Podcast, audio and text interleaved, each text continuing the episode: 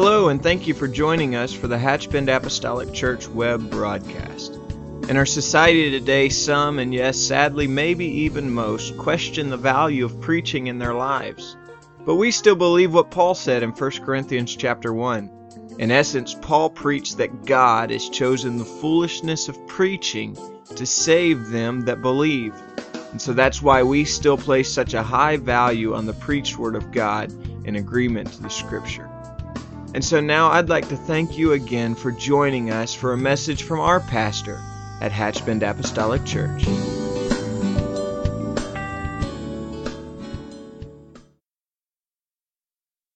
I'm the good shepherd. And so I want us to just tonight, let's just, I want this to be intimate. why don't we hold hands while we're, figuratively speaking, why don't we hold hands as we make a journey through the promises of God? Amen. This is something that we need to realize the Word of God is speaking to me, to me, to me. And the Bible says in John 6 and 35, Jesus said unto them, I am the bread of life. He that cometh to me shall never hunger, and he that believeth on me shall never thirst. Amen. You may be seated, and thank you for standing in honor of the word of the Lord. I so much enjoyed Brother Daryl Townsend's honesty a few Sundays ago as he talked about and presented our bread program for 2015 and our bread Bibles because I kind of found myself in his comments that I could say I'm not a big bread eater.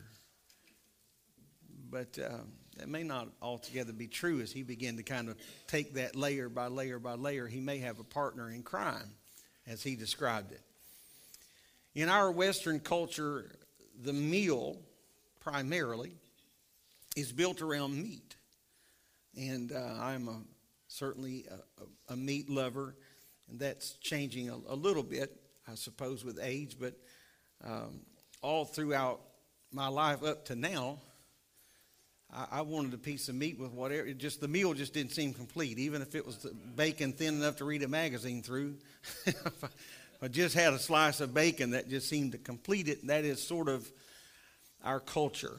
But in the days that Jesus spoke of, and when he spoke, bread, if we can kind of get that association in our mind, bread was the major, was a major part of any meal. And so to offer, as a matter of fact, to offer any meal without bread would be to be uh, considered an insult. And so when Jesus makes this comment, I am the bread of life, to us in our culture, uh, we don't really feel the impact of that as certainly those that he was speaking to did. The backdrop of this declaration, I think, is uh, fitting that we insert this that the backdrop of this declaration of the Lord was the miracle of the fishes and the loaves. And so Jesus had just fed 5,000 men, plus women and children, with uh, the fishes and the loaves. And so he sets this stage now for this unforgettable statement, this eternal declaration that says, I am the bread of life. And so, what Jesus was actually saying was, I am the most important part of your life. And I think if there is uh, any one thing, one mindset, it would be hard to boil it down to one, I'm sure. But one of the things, let me maybe would be a better way to put that. Uh, one of the things that we struggle with today is that Jesus is not the main thing in many people's lives. And uh, he's not the main thing in a lot of church people's lives. Sadly, that's true. He's not the main thing. But Jesus was saying everything needs to revolve around me, around he, the centerpiece of everything. So bread was, was so significant that it was placed even in the Holy of Holies as a symbol of God's provision. And it was there to remind them that I am, I am able to provide. Bread was also used at the Last Supper. It was used to teach about his sacrifice and his body that was broken for us. And by the cross, he brings to us eternal life. And see, Jesus spoke as the only source of salvation and the only source of life and the only source of joy and the only source of peace. He is the go to. It's not just something we can add in at a convenience. Jesus had traveled to the other side uh, of the lake, of course, after the feeding of the 5,000, but there were those that followed him. Some followed him because they just wanted an easier lifestyle. They just wanted God to be the clerk behind the counter, to just ring the bell and answer all of their requests. Amen. They were very, very short sighted in their mindset because they just wanted the Lord to take care of their physical needs, just meet my right now needs. But yet, John 6 and 26 says, Verily, verily, I say unto you, ye seek me not because ye saw the miracles. Watch this. But because ye did eat of the loaves and were filled. It wasn't the miraculous that, that snared you, it wasn't the miraculous that gained or garnered your attention, but because you got full, because there was some earthly satisfaction that's what you're seeking. It was the opinion of, of the Jewish people that when the Messiah came, that he would reinstitute, so to speak, the manna from heaven like he had done for Moses and Israel. They wanted their physical needs met. They just wanted to be able to kick open the flat door, uh, the flat door of their tent, so to speak, and find exactly what they needed for that particular day or moment. And they were incapable of seeing how really empty their souls were. They desired a Messiah to deliver them from the restraints of life and the oppression that sometimes is associated with such. But Jesus was desiring, just like he is today, to give so much more. That's why he said, Seek first the kingdom of God and his righteousness. If you'll get this right, then I'll take care of all of this other stuff, all of these other things. I can add things to your life, I can take care of that. And so Jesus was desiring to give so much more to free a soul from sin, to free a life from guilt, and to write our names ultimately in the Lamb's book of life. It's very difficult for many people to embrace the truth that things in and of themselves can never satisfy. Never satisfy. It, it, there's always something lacking. Things will always leave your life empty and and uh, somewhat remaining pointless. Things can never truly leave us feeling fulfilled. Too often people feel like the Lord is just in our lives to solve our problems or to meet our needs or to somehow make us feel better about ourselves. Looking for an easier way, Jesus decided that I'm going to just challenge your self centered point of view. I'm going to challenge the status quo of your mind. And in doing so, he taught them a very, very important principle that I hope that you and I can embrace here this evening. And that principle is found in John 6 and 27. It's not on the screen, but I'll read, read it to you. The Bible says, Labor not for the meat which perisheth, but for the meat which endureth unto everlasting life. He said, Don't keep reaching for something that's not going to matter tomorrow, but reach for something that will have eternal consequences now. They ask, What is the work of God? And Jesus answered and said unto them, That ye believe on him whom he hath sent.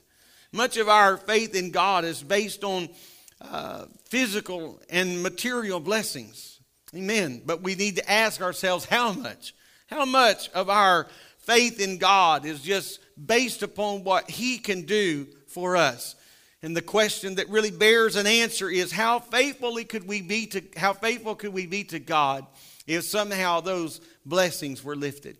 If the Lord never answered another prayer, now I've heard this many times in my life, and I've said this before, that if the Lord never answered another prayer, He's already done enough. Amen. Amen. I know I set that up to, to maybe. Uh, uh, maybe I deserve the silence that followed that. I set that up, I set that up wrong, but we have we have, we, have, we have found ourselves sometimes saying that the Lord has done enough if He never does anything else. But could we really do more than just amen that? I mean, Job lost it all and yet somehow was able to stay so grounded and said, The Lord gives and He takes away. Blessed is the name of the Lord. I'm just going to keep serving Him. And, and the thing that I marvel most about the life of Job and I know that's a broad statement, but when the scripture says that he never charged God foolishly, wow.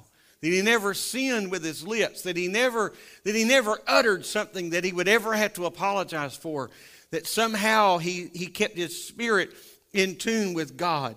And so I think that we need to realize what are the most important things in my life. They wanted bread. That's what they wanted to be satisfied. He said it wasn't the miracle that really got you, it was the fact that you walked away with your stomach filled. Amen. They wanted bread, and Jesus was and is the bread of life. But what he was saying to them is really what you really need to understand that I want to give you the most important thing, and that's not what can fill your stomach now. That thing will be growling again in just a few hours. That thing will be demanding some more attention in just a few mere moments from now. I want to give you something that will satisfy. And so he says, I am the bread of life. And so he said, I want you to make your priorities eternal and not temporal. I want you to get your eyes off not just this world, but get your eyes on something that's far beyond, far above. I read many years ago a quote about this, uh, about us living today among the first generation of people that are actually looking for happiness on this earth because generations before us whatever they didn't whatever they didn't have in this world whatever they lacked in this world they just they wrote songs like this world is not my home. I'm just passing through. And that wasn't just a song to make them feel better but it was a promise that they held on to. Jesus answered them and said unto them uh, you got to believe on him that has sent me. You got to put your eyes on something that is beyond today. And i think the lord is calling us to rearrange our priorities in our lives to include Him as not some side dish, but the main dish. The church is supernatural, and its life comes from Jesus Christ. And so the church is not just something that that is successful because it has clever programs or because it has this bit of organization or that bit of structure, but the church is supernatural, amen, because we have the anointing and the power of Jesus Christ. It is by the Spirit of God alone that we stand. He said, I am the bread of life. I am your sustenance. And I want to just say it one more time. It is the anointing that destroys the yoke. It is not our savvy. It, is not our class. It is not our flashy presentation. It is not our ability. It is not our strengths, but it is the anointing that breaks the yoke. And so I say, Lord, help us today. In the power, Lord, of this hour, help us to stand. Help us to stand. Help us to stand. I was reading over several illustrations, and one of those today, I, I read an illustration about an actor that was hired uh, to quote the 23rd Psalm for some special uh, drama or presentation. And, and uh, so this man who is well skilled and versed in his, uh, in his field of expertise got up and quoted the 23rd Psalm. And there happened to be an old elderly preacher in the crowd, and, and uh, for whatever reason, uh, they asked him to come and quote the 23rd Psalm and his old raspy voice that had been worn with many, many years of preaching and speaking publicly, he began in his old raspy way to quote or, uh, the, from the 23rd Psalm. And as he began to quote from the 23rd Psalm, people began to feel the presence of the Lord, and some began to feel the power of God, and tears welled up in their eyes. And someone in the crowd questioned the actor about the difference in the end result. And the actor said, The end result is this. He said, I just know, I just know the words, but he knows the man. Amen. I just know what's on the page, but he is in relationship with the bread of life. And so tonight, I don't want to just rehearse a service and come through and sing a few songs and make every key just right and every beat just right. I don't want to get up before you tonight and just rehearse a few words that I have gone over and over and over in my heart today. But what I want to do is say, Lord, before I step to this desk, let the anointing and the power of God, let that I am stand in the pulpit with me tonight. Let the I am that satisfies the soul of man and not just the physical body of man stand with me. In John 10 and 7, the Bible says, Jesus answered and said unto them again, Verily, verily, I say unto you, I am the door of the sheep. All that ever came before me are thieves and robbers, but the sheep do not hear them. I am the door. By me, if any man enter in, he shall be saved, and shall not go in and out and find, and shall go in and out and find pasture. The thief cometh not but for to steal, to kill, and destroy. I am come that they might have life and that they might have it more abundantly. You see, the Lord experienced humanity by becoming flesh. Amen. He is the creator, now the redeemer. And so, when all points tempted, tested, he became one of us. Amen. Joseph uh, Damien was a 19th century missionary who ministered to people with leprosy on a small island in Hawaii.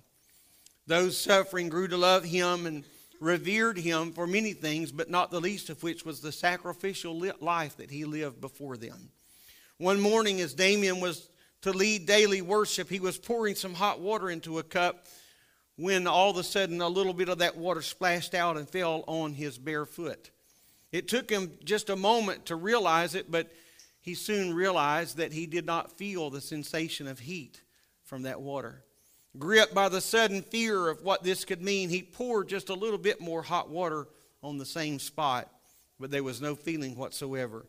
Damien immediately knew what had happened. As he walked tearfully to the pulpit to preach his sermon, no one at first noticed the difference in his opening line. He normally began every message by saying, My fellow believers. But this morning he began by saying, My fellow lepers. He became one. He understood in an instant what those people he had been ministering to were experiencing. And so when Jesus Christ robed himself in flesh and came to walk among men, he understood exactly in all points, tempted like as we. Amen. In, in the greater measure, Jesus came into this world knowing what it would cost him. He came on a mission firmly fixed, firmly focused. He bore the marks of evil so that we might be made pure. The 18th chapter of John, in verse 37, Jesus says, For this came I into the world. For this. And so the cross was no surprise Amen. I, am not trying to sound cavalier, but Calvary was no surprise. That, that wasn't something that was kind of slipped in on him at the last minute. No, no. He said, For this came I into the world. No one else had been able to do what Jesus Christ had done. It was for this reason that Jesus declared himself the only doorway to God. Often shepherds built stone sheep pens when, they were, when it was possible for them to do so. If stones weren't available or, or uh, one needed to be built in a hurry, they would build them out of maybe thorns and thistles. And, and uh, even sometimes when stones were used, thorns were put on top as a way to keep predators and thieves and things of that nature from climbing over the wall.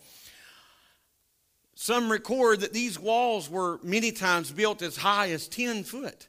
However, they contained, no matter what they were built out of, if it was stone or if it was thorns and thistles or if it was a combination of both. No matter what they were built out of, no matter what the walls were built out of, amen, every pen only contained one single entrance or one single door. This exclusive entrance meant that nothing could go in or go out without going through the door. It takes a great significance then, again, when we put our minds into the day, into the hour, when Jesus said, I am the door to the sheepfold. Amen. We have to kind of have that explained to us, these agricultural terms. But he said, I am the gate. Amen. That may be a more applicable statement for us today. I am the gate, and nothing is going to come in or nothing is going to go out but by me. I am the door. He was identifying himself as the only hope to the entrance of the sheep. It was only Jesus Christ that could do anything about that. And hear me today, it is only Jesus that can satisfy our soul. It is only the Lord. There is only one way. Amen. It's, it's not all roads lead to heaven as we often hear and, and uh, hear declared today. Many would allude to that idea or the idea that, that just because someone is sincere, that everything should be all right. But I'm going to tell you today that we should never lose sight of the fact that people can be sincerely wrong.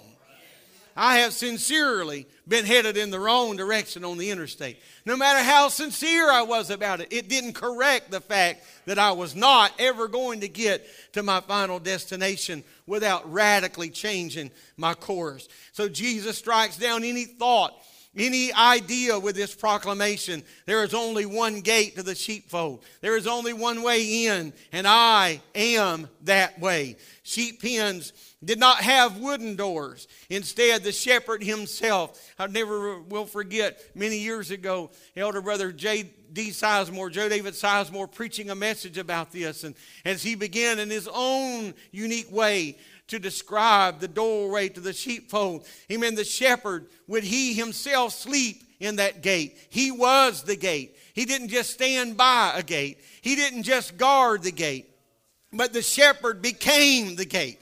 Amen. He laid down in the night. And so if anything got out, it had to go by the shepherd. If anything come in, it had to go by the shepherd. He used his own body as the door. Oh, how we see that today in parallel to the scripture. That's exactly what Jesus Christ did. He used his own body to become the doorway to the way in. His message was not arbitrary. This was not some random off the wall cuff or off the cuff statement. His body would be the entrance to eternal life. And that was accomplished, my friend, on Calvary's cross. That's why I don't ever want to get tired of singing about it. I don't ever want to get weary with preaching about it. Let me take that one step further. I don't ever want to get tired of hearing it hearing a song about it or hearing a message about it. Because when I think of Calvary, I realize that it was the door and the sheepfold. It was He that laid down His life so that I might have eternal life. Hallelujah. The sheep got their only sense of protection from the shepherd when at night He became the door. This was the only way in, the only way out. So any attempt to get inside the sheepfold or any attempt any other way meant somebody is up to no good. I want to tell you, if somebody's trying to climb in your window at night, they're not coming for a visit. They're not checking on you.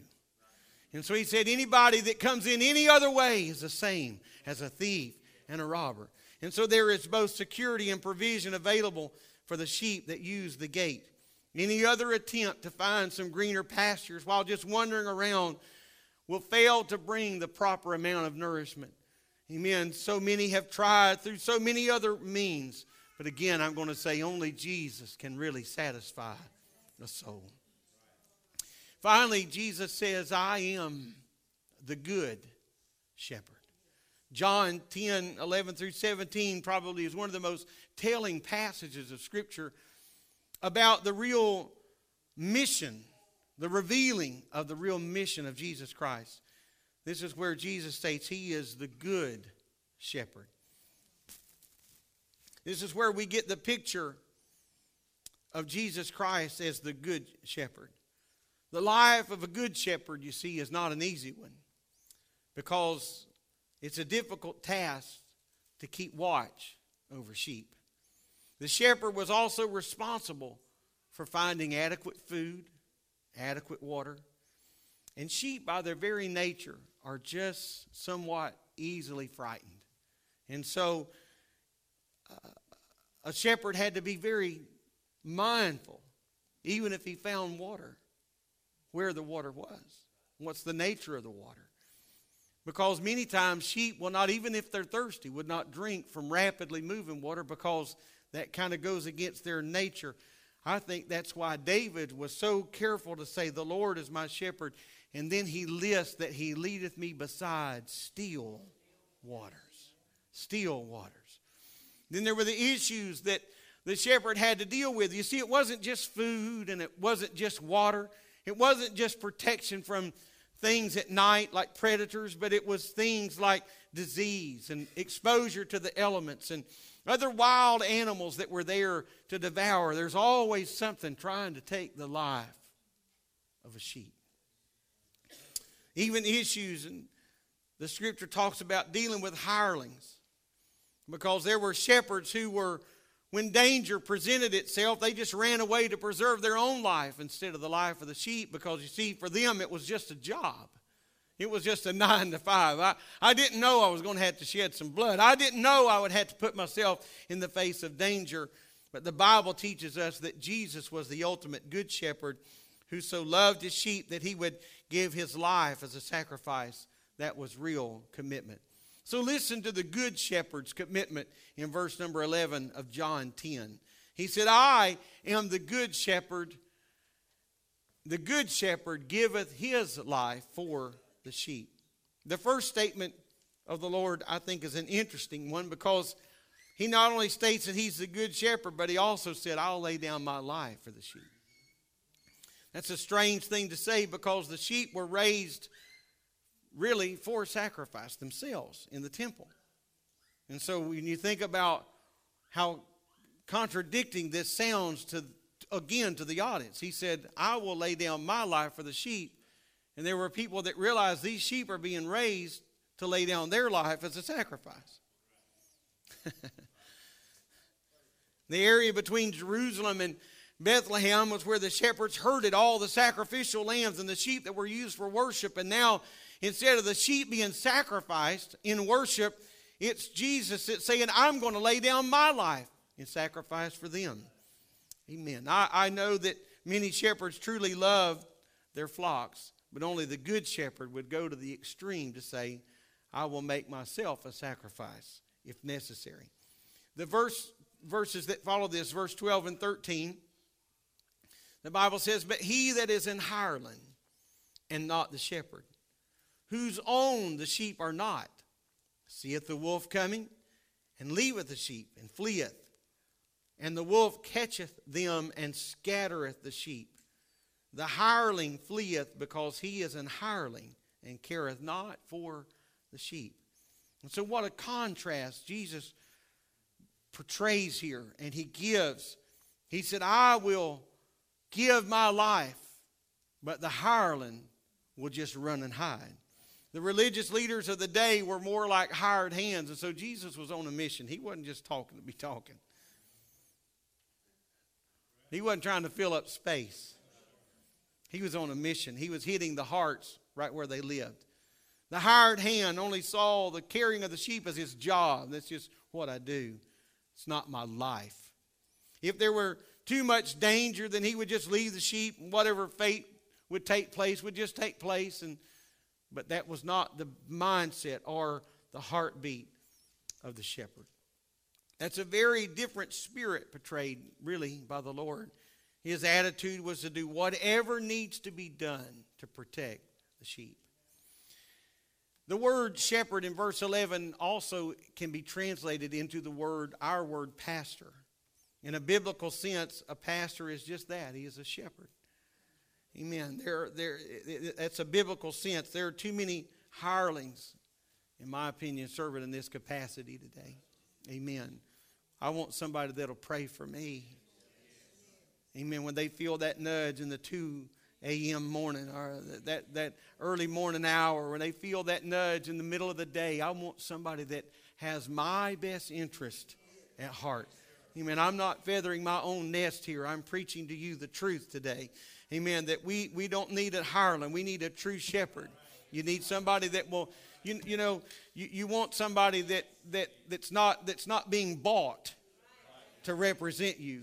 If you're in the court of law, you, you want to hope on the other side of that bench is somebody that has the best interests of the law and not whoever has the most pull or the most this or the most that. Amen. I, I want somebody that has my best interest in mind. And so the church needs a true shepherd, somebody that is committed to the congregation, committed to preaching, committed uh, to teaching the truth without fear, without favor. Amen. I, I, say, Lord, just preach to me. Speak the word. Let it, let it come as close, crop as close as it need to be. Amen. Let it, let it be done. I'm going to ask our musicians to come if they will. The Bible says in verse 14, I am the good shepherd and know my sheep, and listen to this, and am known of mine. As the Father knoweth me, even so I know the Father, and I lay down my life for the sheep. And other sheep I have.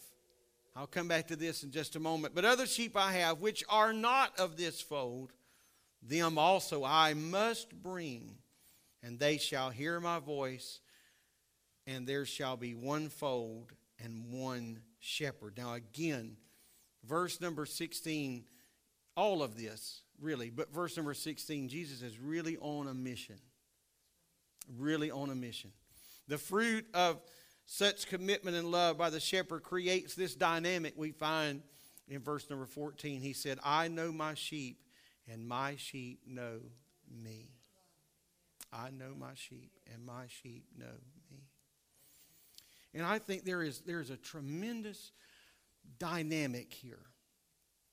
That when we have this relationship, that I know the Lord, and the Lord knows me. Amen. I'm thankful that, that I'm in relationship with Him, that He is, you know, I, have said many times that about the Lord's Prayer is not something to recite. There's a prince, there's, there's, it's a prayer of principles that, and so when we begin by saying Our Father, I'm always encouraged by that because I know that I'm not alone. Amen. I, it's an inclusive statement. Our Father, and I'm in a relationship with Him, and I'm thankful that I know Him. I'm thankful that I know Him. And so the bond of love between a good shepherd and his flock provides, I think, a much needed sense of security. Because sheep are not foolish. They can tell the difference between somebody that's a hireling and somebody that's a shepherd.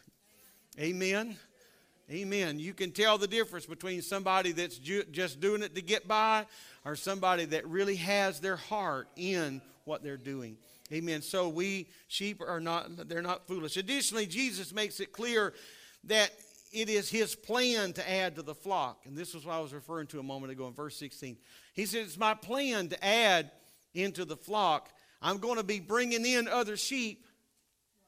And so, what Jesus was really doing was firing a warning shot over their head. It's not just going to be you, us four, and no more. There's others that are going to come. They're going to be coming into the fold. And I think this is a clear reference to the Gentiles, the Gentile inclusion that was about to take place in the New Testament church. Amen. Now, I'm preaching to you, and I'm, I'm speaking to you right now, but I just want you to know there's more sheep that are coming. Amen. And we're going to tear down the walls of tradition. And, and believe it or not, some uncircumcised Gentiles are going to receive the baptism of the Holy Ghost. They're going to be filled with my spirit, and the church is going to grow. And if I could stand from this pulpit tonight and declare anything to us, I would say this, and I mean this in this, all the spirit of love I can muster up at this very point. But don't get too comfortable in the seat you're sitting in. You may have to give it up one day. Don't, don't, don't just nestle out your little favorite parking place because you may come sliding in here one day and somebody else's car is parked there. Amen. Amen. That's my prayer. That's my prayer. Why? Why? Because God has another nation of people that we can't even imagine. We can't even wrap our minds around it. And I just feel, I just feel a prophetic utterance in my heart and in my spirit tonight to tell us that there are those coming, Brother Rayleigh talked about many years ago, and to those that are afar off, and to those that are already God is turning and positioning them I'm not just talking about to the kingdom. Certainly, we understand that God is turning those of the kingdom, but I'm going to speak what I feel in my heart tonight and tell you that even right now, God is positioning and pointing families and lives to this very local assembly. And so I say, Lord, help us to be ready for that. Help us to be prepared for that. The I am, the I am that said, I am the good shepherd. Amen. Let's stand together. Can we do that? Amen. Now, this clear reference, I believe, to the Gentile inclusion. Amen. This was so different, so different from the hired hands of Jesus' day. You see, all they were concerned about was their own little select group of sheep. They cared nothing about the Gentiles. As a matter of fact, they were rather incensed that they were even there later. But the power of the Good Shepherd comes from his willingness to just say, Look, we got to position ourselves in such a way, we got to change the prism through which we've always looked through. Amen. That's still the kind of leadership that God, I believe, wants for his flock today. Now, let me say this and I'm closing. I believe that that's what God is demanding of pastors and shepherds today. I feel that mandate upon my own life. But let me just broaden this just a touch. I don't think this is just true for pastors, but I think it's true for every leadership position in a church. Amen. We need to have a passion for the people that we are influencing. If you hate children, resign your Sunday school class. Don't get so caught up in a title that you need that for your identity. Amen.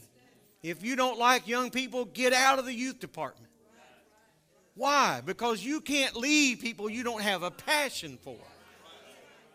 Amen. If you're not interested in the lost, resign from the outreach department. Why? Because you're going to be an ineffective worker in the field if you don't love those that need you. You've got to love them. You've got to love them. Amen. The authority needed for ministry is gained through passion and not position. It comes from passion, not position. Anybody can get a title. We can have a name badge made up and slap it on your lapel. That doesn't make you that. We've got to have a passion. You know, I just think about people that work in the medical field and, you know, they just kind of get exposed to it all. And but they have such a passion. And I'm not excluding any other field, but they have a passion for what they're doing. And they, they view humanity through a different lens than most, maybe. And uh, when people have such a passion or compassion, maybe I should say, about such things, all these peripheral little burrs and hang-ups, they just kind of fall by the wayside. Several years ago, I was in the hospital with a kidney stone and had not been able to uh, brush my teeth as like I wanted to. I remember one morning the nurse came to the bed and she was trying to talk to me, and I had my hand up over my mouth. And finally, she said, How come you got your hand over your mouth? I said, Because I'm worried about, I haven't had a chance to brush my teeth. She said, Honey, that's the least of your problems. Don't you worry about that. I'm not worried. I'm not here. I didn't come here to check your breath. I didn't come here to see about that. We got larger issues on the table. And I thought, is that all right? It's out there now, I guess. All right. When you love what you're doing, when you love who you're serving, it's not a job, a calling. Amen. I'm thankful for the I am. Amen. Let's gather for family prayer as we close here tonight. Can we do that? Jesus, thank you today for that calm assurance. I am the light. I am the bread. I am the door. I am the shepherd. What great, great confidence we take away from that. In Jesus' name. Thank you, Lord. This message has been brought to you today by the Media Ministry of Hatchbend Apostolic Church. We pray that it's ministered to you in some way, and we'd like to take this opportunity to invite you to join us in service here at Hatchbend Apostolic. Our Sunday services begin at 10 a.m. and our Wednesday night service at 7:30 p.m. For any more information or to speak with our ministry staff, please feel free to call our church office at 386 935 2806 or you can visit the contact link here on our website. Again, thank you for listening and we pray God's richest blessings on you and your family.